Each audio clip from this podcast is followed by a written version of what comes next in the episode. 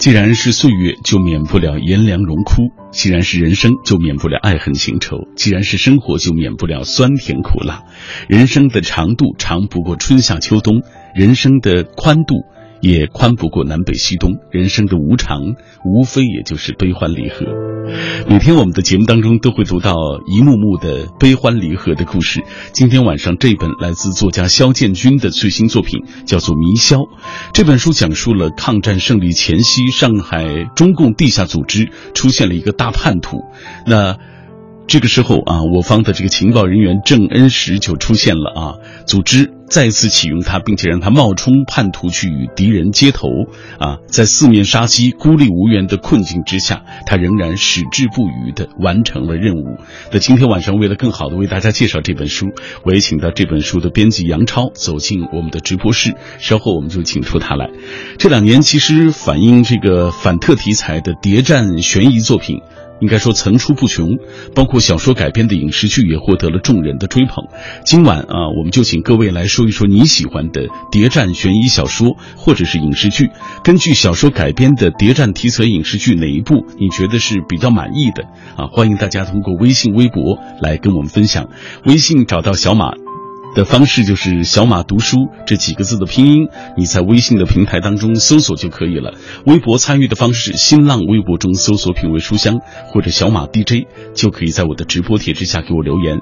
如果错过收听我们的某一期节目，可以下载中国广播 app，在这个 app 上找到我们“品味书香”的往期回放。这里各位正在停留的是 FM 幺零六点六，中央人民广播电台文艺之声。稍后进入我们今晚的重点分享环节。阅读是不分时刻、不分地点的进行时。晨昏或者日暮，车上或是路上，都有此间奥妙。重要的不是在哪儿读，而是而是开始这段书中的旅程。每晚九点，喧嚣褪去以后，品味书香，分享书里故事，品味。书外人生，就在 FM 幺零六点六六点六。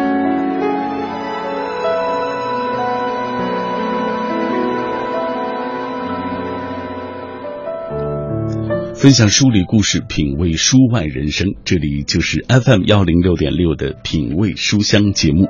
今天晚上我带来的这本书是来自于作家肖建军的最新作品，叫做《迷消》。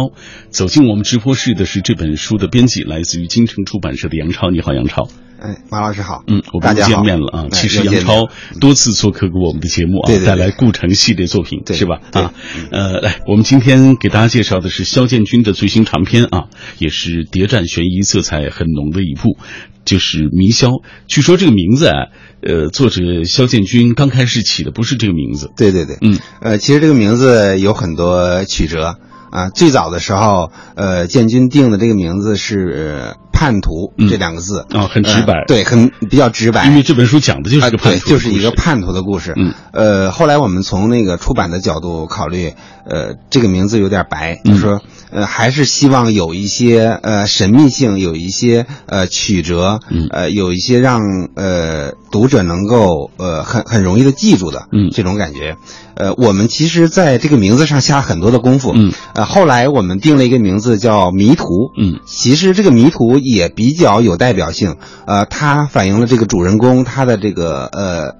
属于职业呀，包括他的命运呢，确实是在一个迷途之中。嗯，呃，但是后来为什么没有用这个名字？我们感觉这个“途”这个字呢，呃，不是太能反映呃他的这个个性的特点。嗯，呃，后来我们呃其实甄别了很多，就当时有一些热播剧啊，呃，其中有一有一个热播剧叫《青盲》。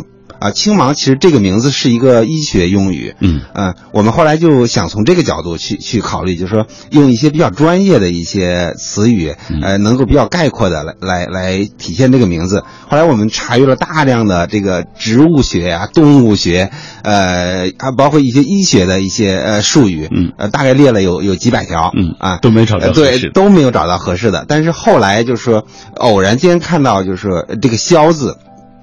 觉得这个“肖”字呢，呃，比较反映就是这个主人公对他的勇敢面对，呃，这个跟这个命运呃抗争，呃。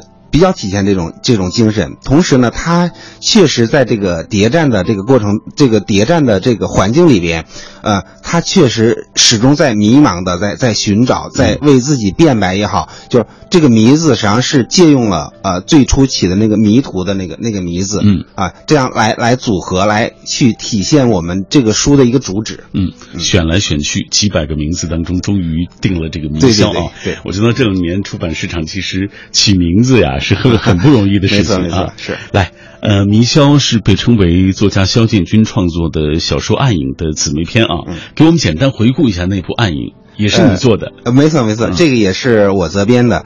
呃，暗影呢，其实这个故事非常的独特，就是他讲的这个主人公呢，呃，是一个台湾人，嗯啊、但是呢，他呃后来因为日本呃在这个台湾有一有有几年的统治时间，就是嗯那叫这个日日代据时代嗯啊，就是这个时候呢，他日本人选了一批的台湾的这个属于青少年，嗯啊，接受日本的教育。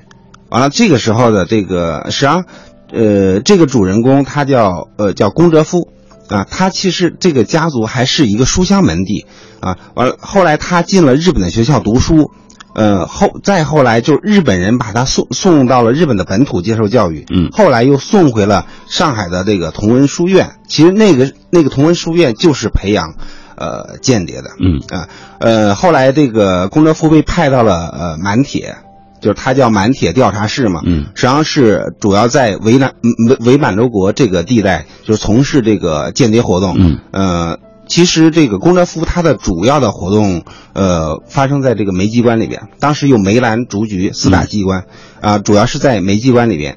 呃，他实际上就是在同文书院的过程，这个这个学习的时间里边，他受他受到了一些红色的这个影响，他的老师把他呃引领到了一红色道路上，因为他接受的都是日本教育。嗯后来他就是一个偶然的机会，他去了延安，就是在那个时候，呃，他其实最早的时候在呃。台湾的时候，因为他接受的是很传统的中国中国教育，他的内心一直呃存有这种就是呃复兴自己民族，包括他们受呃台湾人受到的一些屈辱的这种，就是从小接受这种教育，他实际上跟他后来接受的教育是有巨大的这种这种心理反差的。嗯在这种情况下，他接受了这种这等于是，呃，就是呃咱们这种共产党的这个这边的这个召唤，嗯。完了他作为一个潜伏的这个间谍，然后在这个继续煤机关里边对提供情报，嗯。但是他的命运也是比较的悲惨，就是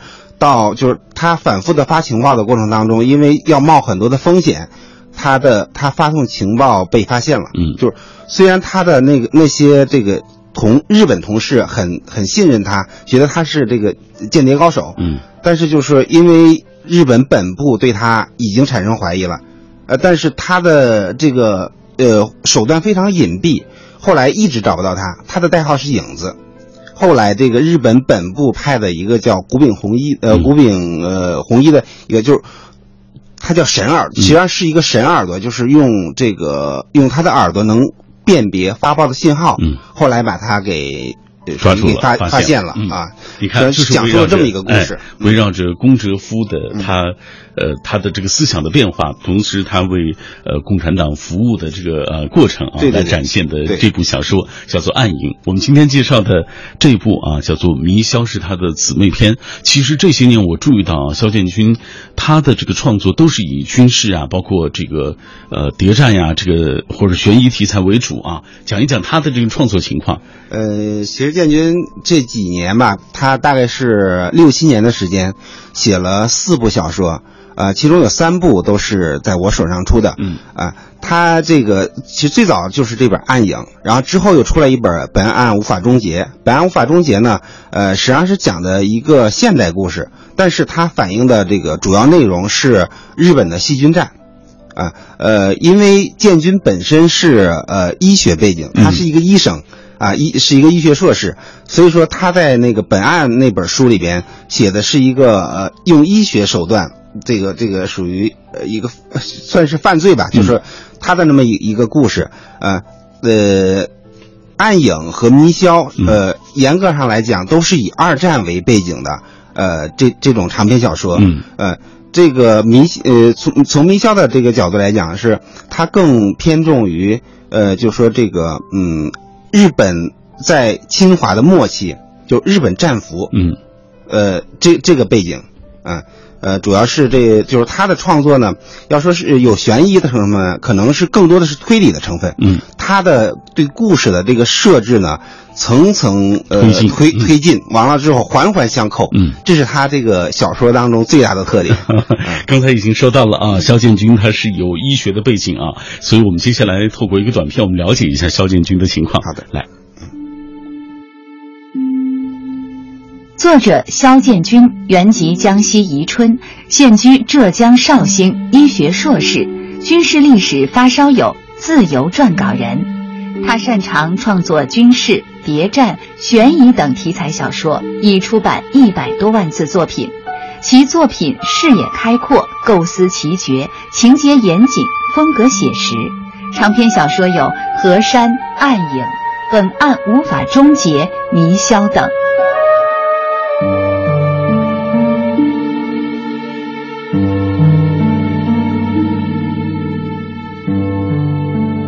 刚才杨超已经简单的为大家讲了一讲，呃，关于《迷霄》的这本书的情况啊，延续了肖建军的这个创作的主题啊，就是以谍战故事为主，呃，简单讲一讲这个故事的进程吧。呃，《迷霄》这个故事很复杂，很复杂，嗯，就是它的线索很多。呃，总的来说呢，呃，它实际上是讲述了一个。我我们说叛徒也好，或者说是一个忠诚的战士来，呃，通过各种手段来证明自己的这么一个故事。嗯啊，最早的时候呢，实际上这个这个里面的主人公叫郑恩石，就郑恩石最早实际上是出身于这个农民家庭。嗯，他呃他的大哥后来参加了红军。嗯啊，就呃他他就是从那个他的老家去了上海。嗯。啊，上海当时就是最早的时候给人当学徒嘛，呃，他在日本的那个洋行做过事，嗯，呃，所以说他有一些日语的呃根底。完了，就是他最初的时候是跟他的呃表舅做一个呃这个这个叫席子，或者是是是什么一个竹子什么生意啊。后来 这个他这个生意被呃日本人给给给给挤兑的，嗯，就给垄断了，对对黄。完了，呃，但是他在这个呃过程当中呢，认识了他的老岳，是他岳父，就是是最早的时候，因为他的这个这个老这个老先生呢是也是做生意，完了看中了他的这个这个这个小伙子，嗯，很机灵啊，嗯，就后来就是他这个把他。对，就就就就纳纳婿，就是属于就是呃，到了他们家，呃，也是做上门女婿，做上门女婿，有有这个成分。嗯，完了那个，后来这个呃，等于郑恩石又到了一个呃日本洋行去做事。嗯，这个时候他已经呃是受到了这个地下党的这个这个影响。嗯，完了有有这个呃属于。间谍的这个这个身份在那儿了，啊，在这个他的这个呃服务这个日本洋行的过程当中，他实际上是在不断的接触，嗯，呃，日本的一些呃，包括他们的一些作战的一些一些一些这个机密在在在这个过程当中，嗯，呃，但是这个郑恩因为郑恩石在呃执行情在执行任务的时候，他丢了。一笔巨额的经费，没错啊，完了之后等于组织上把他给开除了，嗯，开除了之后呢，呃，他又就坐牢，然后后来呃，为什么又启用他呢？是因为他跟呃一个日本的间谍外貌特别相似，嗯，啊，在在这个过程当中。呃，又重新他又嗯，重新去执行任务。嗯，对，就像杨超所说的，这本书的故事，它其实头绪比较多，线索比较多，可能三言两语说不太清楚。这样，我们接下来透过一个短片啊，通过这个短片来了解一下这本书。小说《迷霄》讲述了情报员郑恩石丢失一笔巨额经费，被组织开除。抗战胜利前夕，上海中共地下组织内部出现一个大叛徒，郑恩石与此人外貌相似，组织再次启用他，并让他冒充叛徒去跟敌人接头。但他落入了敌人预设的圈套，失去了原本的身份。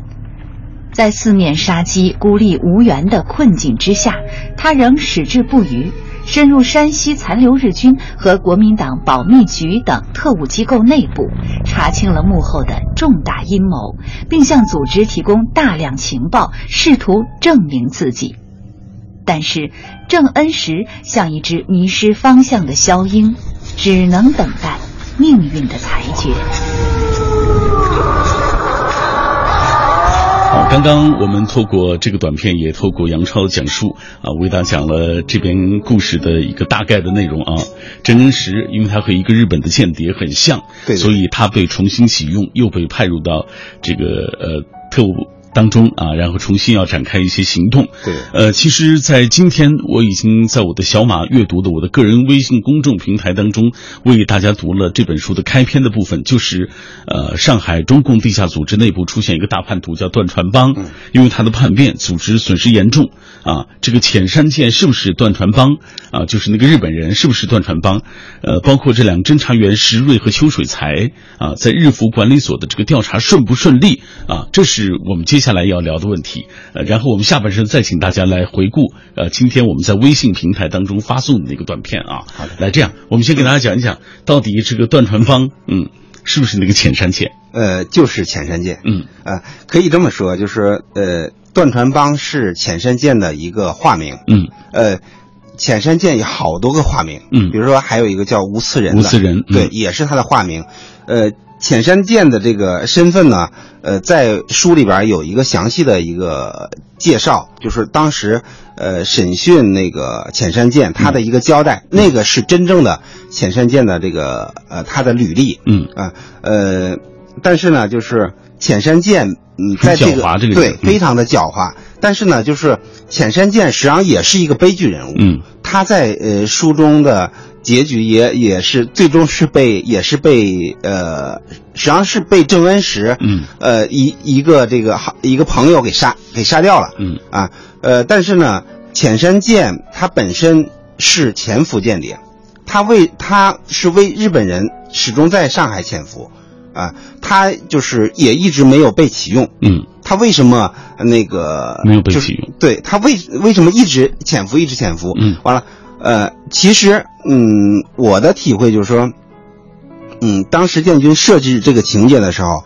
呃，浅山健其实它的真正的作用，嗯。就是为了，呃，把这个郑恩石，嗯，放到这个陷阱里，嗯。嗯、就呃，等那个，呃，浅山健呃死掉之后呢，嗯。其实已经没有人能够证明郑恩石的这个真实的身份了，嗯，就把它装进去。已经无从对称了，嗯嗯你看，我们通过杨超的介绍，我们就能知道这是一个错综复杂的，这也是谍战小说好看，好看在这儿，对对对知道吧？啊嗯，呃，我们今天做了一个话题征集啊，我们要来问问大家，就是大家是不是喜欢看这个谍战悬疑小说或者是影视剧？根据小说改编的谍战题材的影视剧哪一部你又觉得很满意啊？我们来看看大家怎么说。风信子的花语他说，刚刚看完《猎人》啊，就是黄轩主演的那部啊这个谍战剧，他说很不错。嗯，包括潜伏、伪装者也都挺好的。喜欢看这类题材的影片或电视剧啊，无论是国内国外的都喜欢。枫叶百合说了，想来过去看谍战反特题材受的是政治教育，啊，小时候学校包场看过这一类的老电影，还得开班会说体会呢。现在看这个谍战悬疑类，更多是为了打发所谓的休闲娱乐的时光，啊。过去看的主人公是英雄行为，现在看的更多的是他们的颜值，啊，养眼最吸引眼球。嗯，过去单纯的好啊，好可爱啊，这个好人坏人都挂相啊，呃，这个影片当中坏蛋就在身边，片中还煞有介事的分析呢啊，这个呃，而现在真的这个好与坏都。不再泾渭分明了，甚至反面人物更有戏而更值得同情，变得没有是非和立场了。过去的一口气，其实你能说出十几部来，而现在印象深刻的只是《潜伏听风》啊，包括《伪装者》几部，因为就这几部现在反响最强烈啊。其实今天也有朋友说，这部啊，我们今天介绍《明宵》也适合拍成影视剧啊。没错没错哎，看来这个 IP 最终也能够呃。但愿它也能够现在 IP 变火，是啊，现在 IP 很火。嗯，我们接下来呃马上要进入广告时段了，广告之后回来，我们会请大家听短片啊，当中有一些音效啊，了解一下这个故事的大致的一些内容。之后我们继续请出杨超来为大家介绍这本书，肖建军的《迷霄》。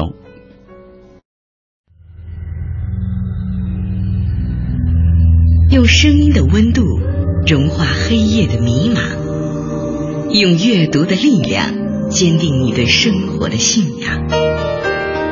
每晚九点到十点，品味书香，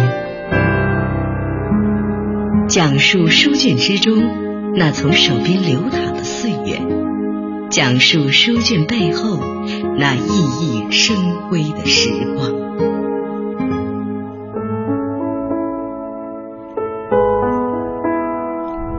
感谢各位继续回到小马的声音世界当中。每晚的节目当中，我都会带一本书跟大家见面，有的时候是短篇故事，有时分享唯美的散文。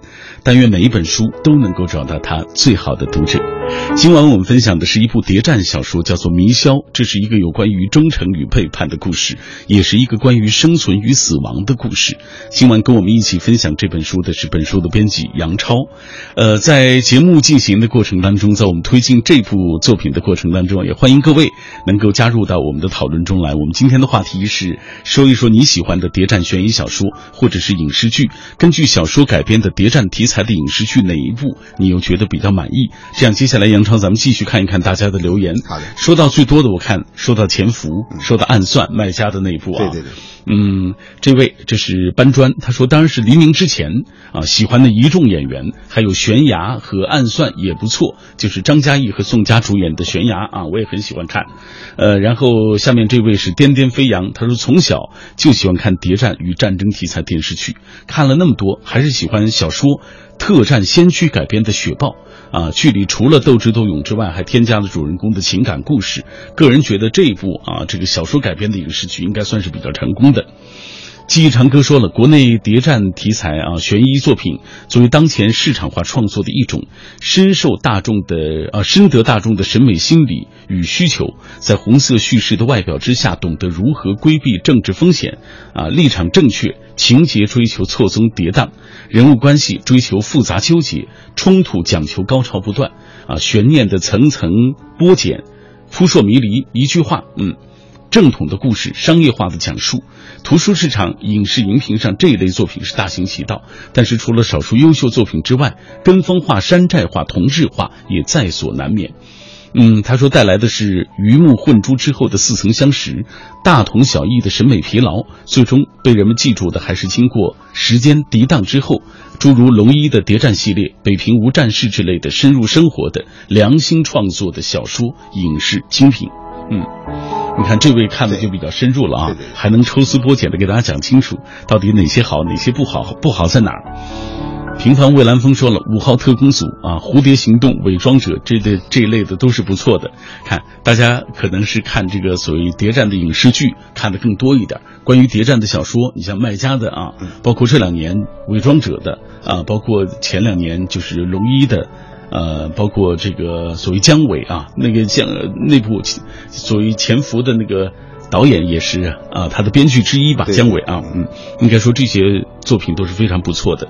上半时段咱们说到了开场的部分啊，说到了这个呃，出现了一个大的叛徒，这个叛徒呢就是我们刚才所提到的，就是段传邦，因为他的叛变组织损失严重，嗯，然后又引出了一个叫浅山健的人。啊，浅山剑，刚才杨超也说了，其实就是这个段传芳的这个形象。对对对，我们接下来啊，就请大家来听这本书开篇的一个章节，这个片段很精彩。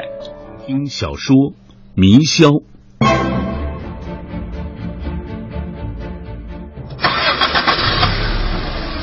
一九四九年十月一日，一辆美制吉普车卷起滚滚黄尘，疾驰在晋中大地上。一路上都是黄土丘陵，见过有些绿色，那是种植高粱和玉米的旱地。三三两两扛着农具的人们正在劳作。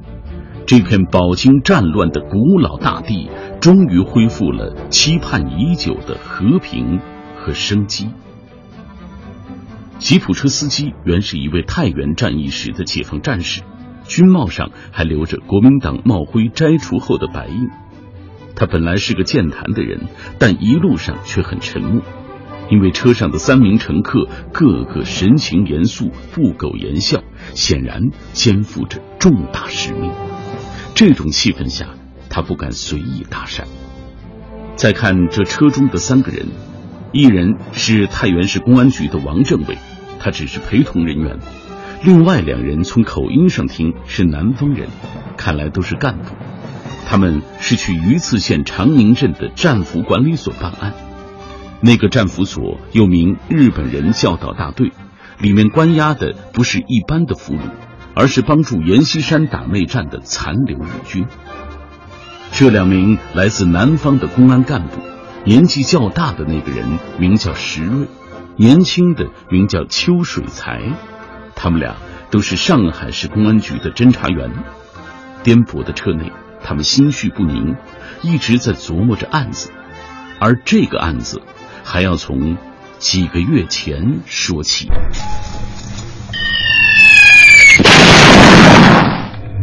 一九四五年四月十四日。上海的中共地下组织执行了一次代号为“利剑”的刺杀计划。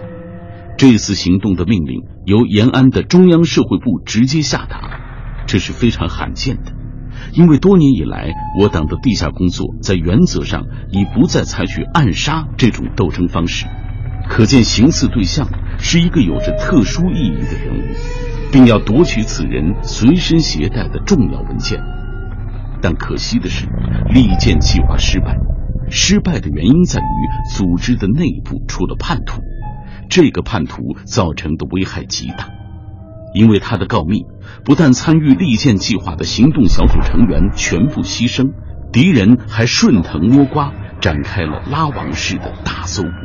导致我们的同志先后牺牲二十四人，被捕五十八人，使得抗战胜利前夕的上海地下工作一度陷入瘫痪。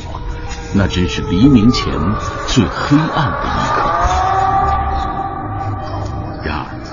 这个身上背负着数十条人命血债的叛徒，却一直没有受到应有的惩处。利剑行动失败。令延安震动，地下组织在极端恶劣的环境下展开了调查。像这样机密的行动，知情人是很少的，采取人人过关的方法，一一摸排。很快，他们便锁定了一个可疑的人物——段传帮。段传帮，党内代号乌江，山东烟台人。一九四二年起，开始和滨海、胶东、渤海等抗日根据地做生意。经我方政工人员开导教育，思想逐步进步。一九四四年十月，秘密入党，并来到上海发展生意。利剑计划中，段传帮凭借身份的便利，负责安排行动组的食宿，因此他能掌握队员们的人数、出行时间和规律。虽然计划的主要部分对其保密。但通过对行动组的暗中窥听和推测揣摩，他完全有可能得知内情。利剑计划失败后，段传帮随即消失过一段时间，后被活动于浦东地区的新四军游击队逮捕。经过审讯，段传邦对自己的叛变事实供认不讳，旋即又狡猾的逃脱，从此去向不明，仿佛人间蒸发了一般。此案调查的目的，就是查出大叛徒段传邦的下落，并将其绳之以法。因为这个案子始于一九四五年的四月十四日，局里便将其定名为“四幺四大案”。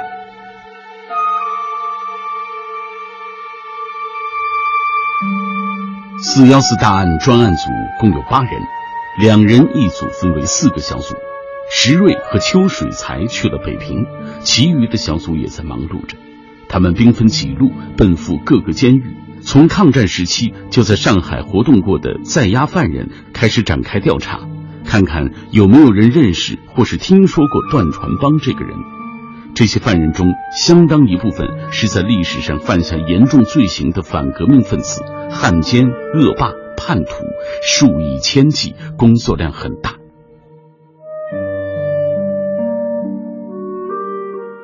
这天晚上，石瑞突然被身边的动静惊醒。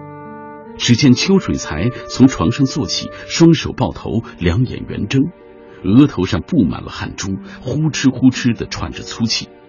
他关切的问：“小秋，怎么了？又做噩梦了？”秋水才愣了半晌，回过神来，点点头，哽咽的说：“ 我又梦到我爸了，还有那满船的大火，血红血红的大火。”秋水才梦到的就是当年亲身经历的父亲牺牲的场景，这样的梦魇无数次的出现过，每次从这个噩梦中惊醒，他的头就像炸裂般的疼痛。石瑞见秋水才面色通红，连着咳嗽了几声，便摸了一下他的额头，有些发烫。他吃惊地说：“哎呀，你病了怎么不说呀？明天去找个医生看看。”小感冒，我年轻不碍事，不要找医生了，会耽误工作的。邱水才的父亲曾做过地下交通员，他的牺牲与四幺四大案有关，因此邱水才一接到这个任务，便禁不住热泪盈眶，暗自发誓，不管有什么艰难的险阻，也要把这个该死的叛徒找出来。但忙碌了这么多天，还是没有什么头绪，他急得嘴唇上生满了燎泡。加上南方人到北方之后水土不服，竟然发起烧来。石瑞拉亮电灯，披上衣服下床，给邱水才倒了一杯水，拍了拍他的肩膀：“别着急，恶有恶报，天不藏奸，这个叛徒会得到惩罚的。”就在这时，有人敲门。石瑞和邱水才住在北平公安局的招待所里。这个时候来找人，肯定是有重要的事情。石瑞打开门，来人是公安局通信室的一个小伙子，带来了一封电报，上海来的加急电报。石瑞签收后，关上门，拆开封条一看，这是四幺四大案专案组在上海的同志们发来的。他扫了一眼电文，兴奋地往桌子上一拍：“小邱，我刚说过天不藏奸，你看。”这案子有戏了。秋水才一把拿过电报，只见上面写道：“据近期收押的国民党特务竹叶青供述，段传邦已经化名吴次仁，并取日本姓名浅山健。解放前混入山西残留日军之中，目前有可能藏匿于太原的日服管理所。”邱水才忍着头疼，飞快地穿起衣服。没想到这个王八蛋居然躲得这么远。日本投降都这么多年了，还和他们混在一起，真是十足的汉奸叛徒。哎，老师，咱们离太原更近，这就赶过去吧。哎，且慢。石瑞很快从兴奋中冷静下来。竹叶青是个代号或者绰号。这个特务的真实姓名和身份是什么？他的供述可靠吗？还有，段传邦是否真的藏在日服管理所？我们还要请太原的同志帮忙核查一下。抗战胜利后，阎锡山为了反共需要，留用了大批原日军官兵。在解放战争中，这些日本籍的官兵与解放军顽固对抗，其中大部分都被击毙。太原解放后，残余的日本人被俘虏后，集中关押在榆次的长宁镇。段传邦如果真的混迹于其中，现在还活着吗？于是石瑞连夜起草了两份电报，一份发往上海公安局，一份发往太原公安局。第二天，上海有了回电，原来这个代号竹叶青的特务是国民党国防部保密局上海敌后特别行动大队的中校大队长，奉命潜伏上海。不久之前，他指挥和组织破坏杨树浦发电厂时被捕，现关押于提篮桥监狱。此人曾用了好几个假名，真实的姓名连他的同伙都不知道，而且思想十分反动，对审讯采取抗拒态度，但奇怪的是，当审讯人员偶然提及段传帮时，竹叶青的态度却来了一个一百八十度的转变，声称认识段传帮，还说出了他的下落。当问他是如何得知这些的，他却再次沉默不语，摆出了一副我说的可不可靠，你们一查便知的神态，不再回答进一步的提问。鉴于竹叶青的级别，专家组认为他关于段传帮的供述有一定的可信度。太原公安局也很重视这个案子，两天后拍来了回电。据查，长宁的战俘管理所中，的确有一个叫浅山健的日本籍俘虏，此人曾用过中国姓名吴次仁。看来，竹叶青不是信口开河。至于他为什么一反常态的交代段传帮的下落，这个疑问暂且搁下，等确认了浅山健的真实身份再追究也不迟。事不宜迟，石瑞来不及请示上海公安局领导，就带着邱水才乘上火车，去往太原。嗯，刚刚我们透过这个短片啊，已经了解了这本书开篇的一个非常紧张刺激的一个场景啊，就是石瑞和邱水才发现了所谓浅山健的踪影，因为他就在这个日服管理所里。但是他们到了这个日服管理所之后啊，这个呃，其实这个审讯非常不顺利啊。对，没错。因为他出现了各种各样的状况。对对对。啊，我们现在来说郑恩石这个人啊，呃，刚才你介绍的郑恩石呢，他是被党组织开除又被启用的，但是组织是派郑恩石。时去做什么啊？这个尤尤其是他在和敌人进行接头的过程当中，落入落入敌人预设的一个圈套当中啊。这个给大家讲一讲，这个很复杂，其实呃，对，就其实是也是比较复杂的一个一个事儿。呃，派他去呃接头，实质实际上是嗯为为了那个呃是为了引出呃。敌人的敌人的一个一个阴阴谋，实际上是为了想呃破坏敌人的阴谋。结果，呃去了之后呢，他接完头，呃他自己却掉到了这个陷阱里边。敌人并没有真正的呃跟他去按照事先约定的去去呃嗯预想的那么去发展，嗯，而是什么呢？呃把他真正的变成了呃日本的潜伏特务，让让就是共产党方面。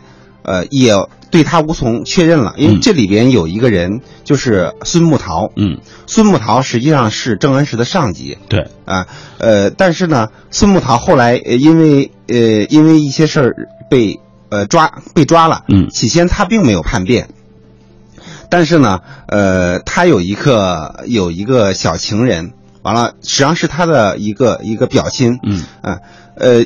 因为他没有过美人关，所以说最后他没有没有办法，就是呃交代了这个就是他的所掌握的一些情况，尤其是呃关于郑文石的，并且他写了一封假信，嗯啊，这封假信上说呢，说呃有两个人，有有两个呃段传帮会会去这个。呃，跟那个游击队去接头，但是呢，真的那个段传帮身他的他的胳膊上有一个十字，嗯，有有一个十字的这个这个痕迹啊，呃，实际上，呃，这这个是敌人预预设的一个一个圈套，嗯，这个圈套是证明就是真的，呃，郑郑恩石是是是是就是实际上成了日本人，完了那个那个呃那个。敌人就是敌人的这个这个迷迷惑性的东西，让让呃这个周恩石反倒，呃跟自己人说不清自己是谁了。嗯啊，你看杨涛说的吞吞吐吐的，实际上就是说明这个故事啊，它比较复比较复杂啊。呃，可能三言两语他也说不太清楚啊。来，这样给大家讲一讲，就是其实这本小说啊，这个肖建军在创作这部小说的时候，他这个特点还是蛮有特点的，非常有特点。我觉得是呃。说说情节来讲，其实大家还是要还是自己看会来的，呃，更直接一些。呃，我从做这个书来讲，从第一遍读这个稿子，嗯，呃，真的没有读特别明白。是当我第二遍审这个稿子的时候，我才慢慢把这个人物的关系，包括一一些情节理清。嗯，呃，就是这个里边，呃，是呃建军常用的一种一种方法，就是它的环环相扣，它的层层推理。是，并且它基于呃非常真实的呃历史事实。嗯嗯，我我可以举举一个例子，因为那个呃建军有是是一个医生，所以说他的这个作品当中，就是他的真实的这种这种源于他自己真实的一些经历，所以说他在构建人物的时候，就有很多有医学背景的人物，比如说像《暗影》里边，呃，就有一个有一个呃。有有医生的这个有有医生的这种呃情节，嗯，包括这个呃我们的《民销》里边也有浅山健本身就有医学背景，完了呃还有一个人物片片川规矩，他也有医医学的背景，并且呢就是建军的小说，呃为什么说就是真实的历史背景，他用了丰富的这样的这个真实的材料，比如说呃他的这个里边小说里边就会用一些。比如说，呃，用电的情况来分析战争，嗯，完了用一些这个分析当时的股票行情，嗯，实际上这个对于一个小呃作家来讲，这个东西是很生僻的一些一些知识，嗯，但是这里边讲的。呃，非常的贴切，嗯，呃，服务于呃主题本身。嗯，刚刚其实我们透过那个短片已经了解到了肖建军的情况，医学硕士，他又是一个军事历史发烧友啊，擅长军事、呃谍战、悬疑等等这样的作品，他的几部作品其实都围绕这样的一些内容来进行。那呃，其实咱们进入到最后一个话题啊，就是这本书的读者，很多人都觉得这这本书适合做成影视剧，目前有这方面打算吗？呃，其实安影已经在有呃这个影视公司在谈了，嗯啊呃，迷霄因为刚刚刚出，我觉得这个呃改编成影视剧是没有问题的，嗯啊，毕竟我们也在主动的去推动，嗯，而且这两年实际上这个谍战题材的影视剧 也很受大众的喜爱啊，因为它有这个红色题材为背景，然后在这个呃基础之上又增加了很多人物的商业的包装等等，对对，并且他写的也确实非常生动，没错啊，所以大家建议啊，大家也能关注一下。这部作品，这就是来自于肖建军的最新作品《迷霄》。我们今天为大家介绍的就是，呃，来自金城出版社杨超编辑的这本书《迷霄》。呃，那到这里，我们今天的内容已经差不多了啊！也感谢杨超做客我们的节目，感谢听众朋友收听今晚的品味书香。我们在节目的最后啊，继续会为大家啊，通过一个短片，会让大家进一步了解这本书的相关的情况。《迷霄》是作家肖建军先生所著的一部长篇谍战悬疑小说，是《暗影》的姐妹篇。真实的历史背景、悬念迭起的故事情节、令人心颤的人物刻画，写出了一个叛徒的心路历程。这是一个忠诚与背叛的故事，也是一个生存与死亡的故事。有时，已知生存还是死亡，忠诚与背叛是一个。更为残酷的选择。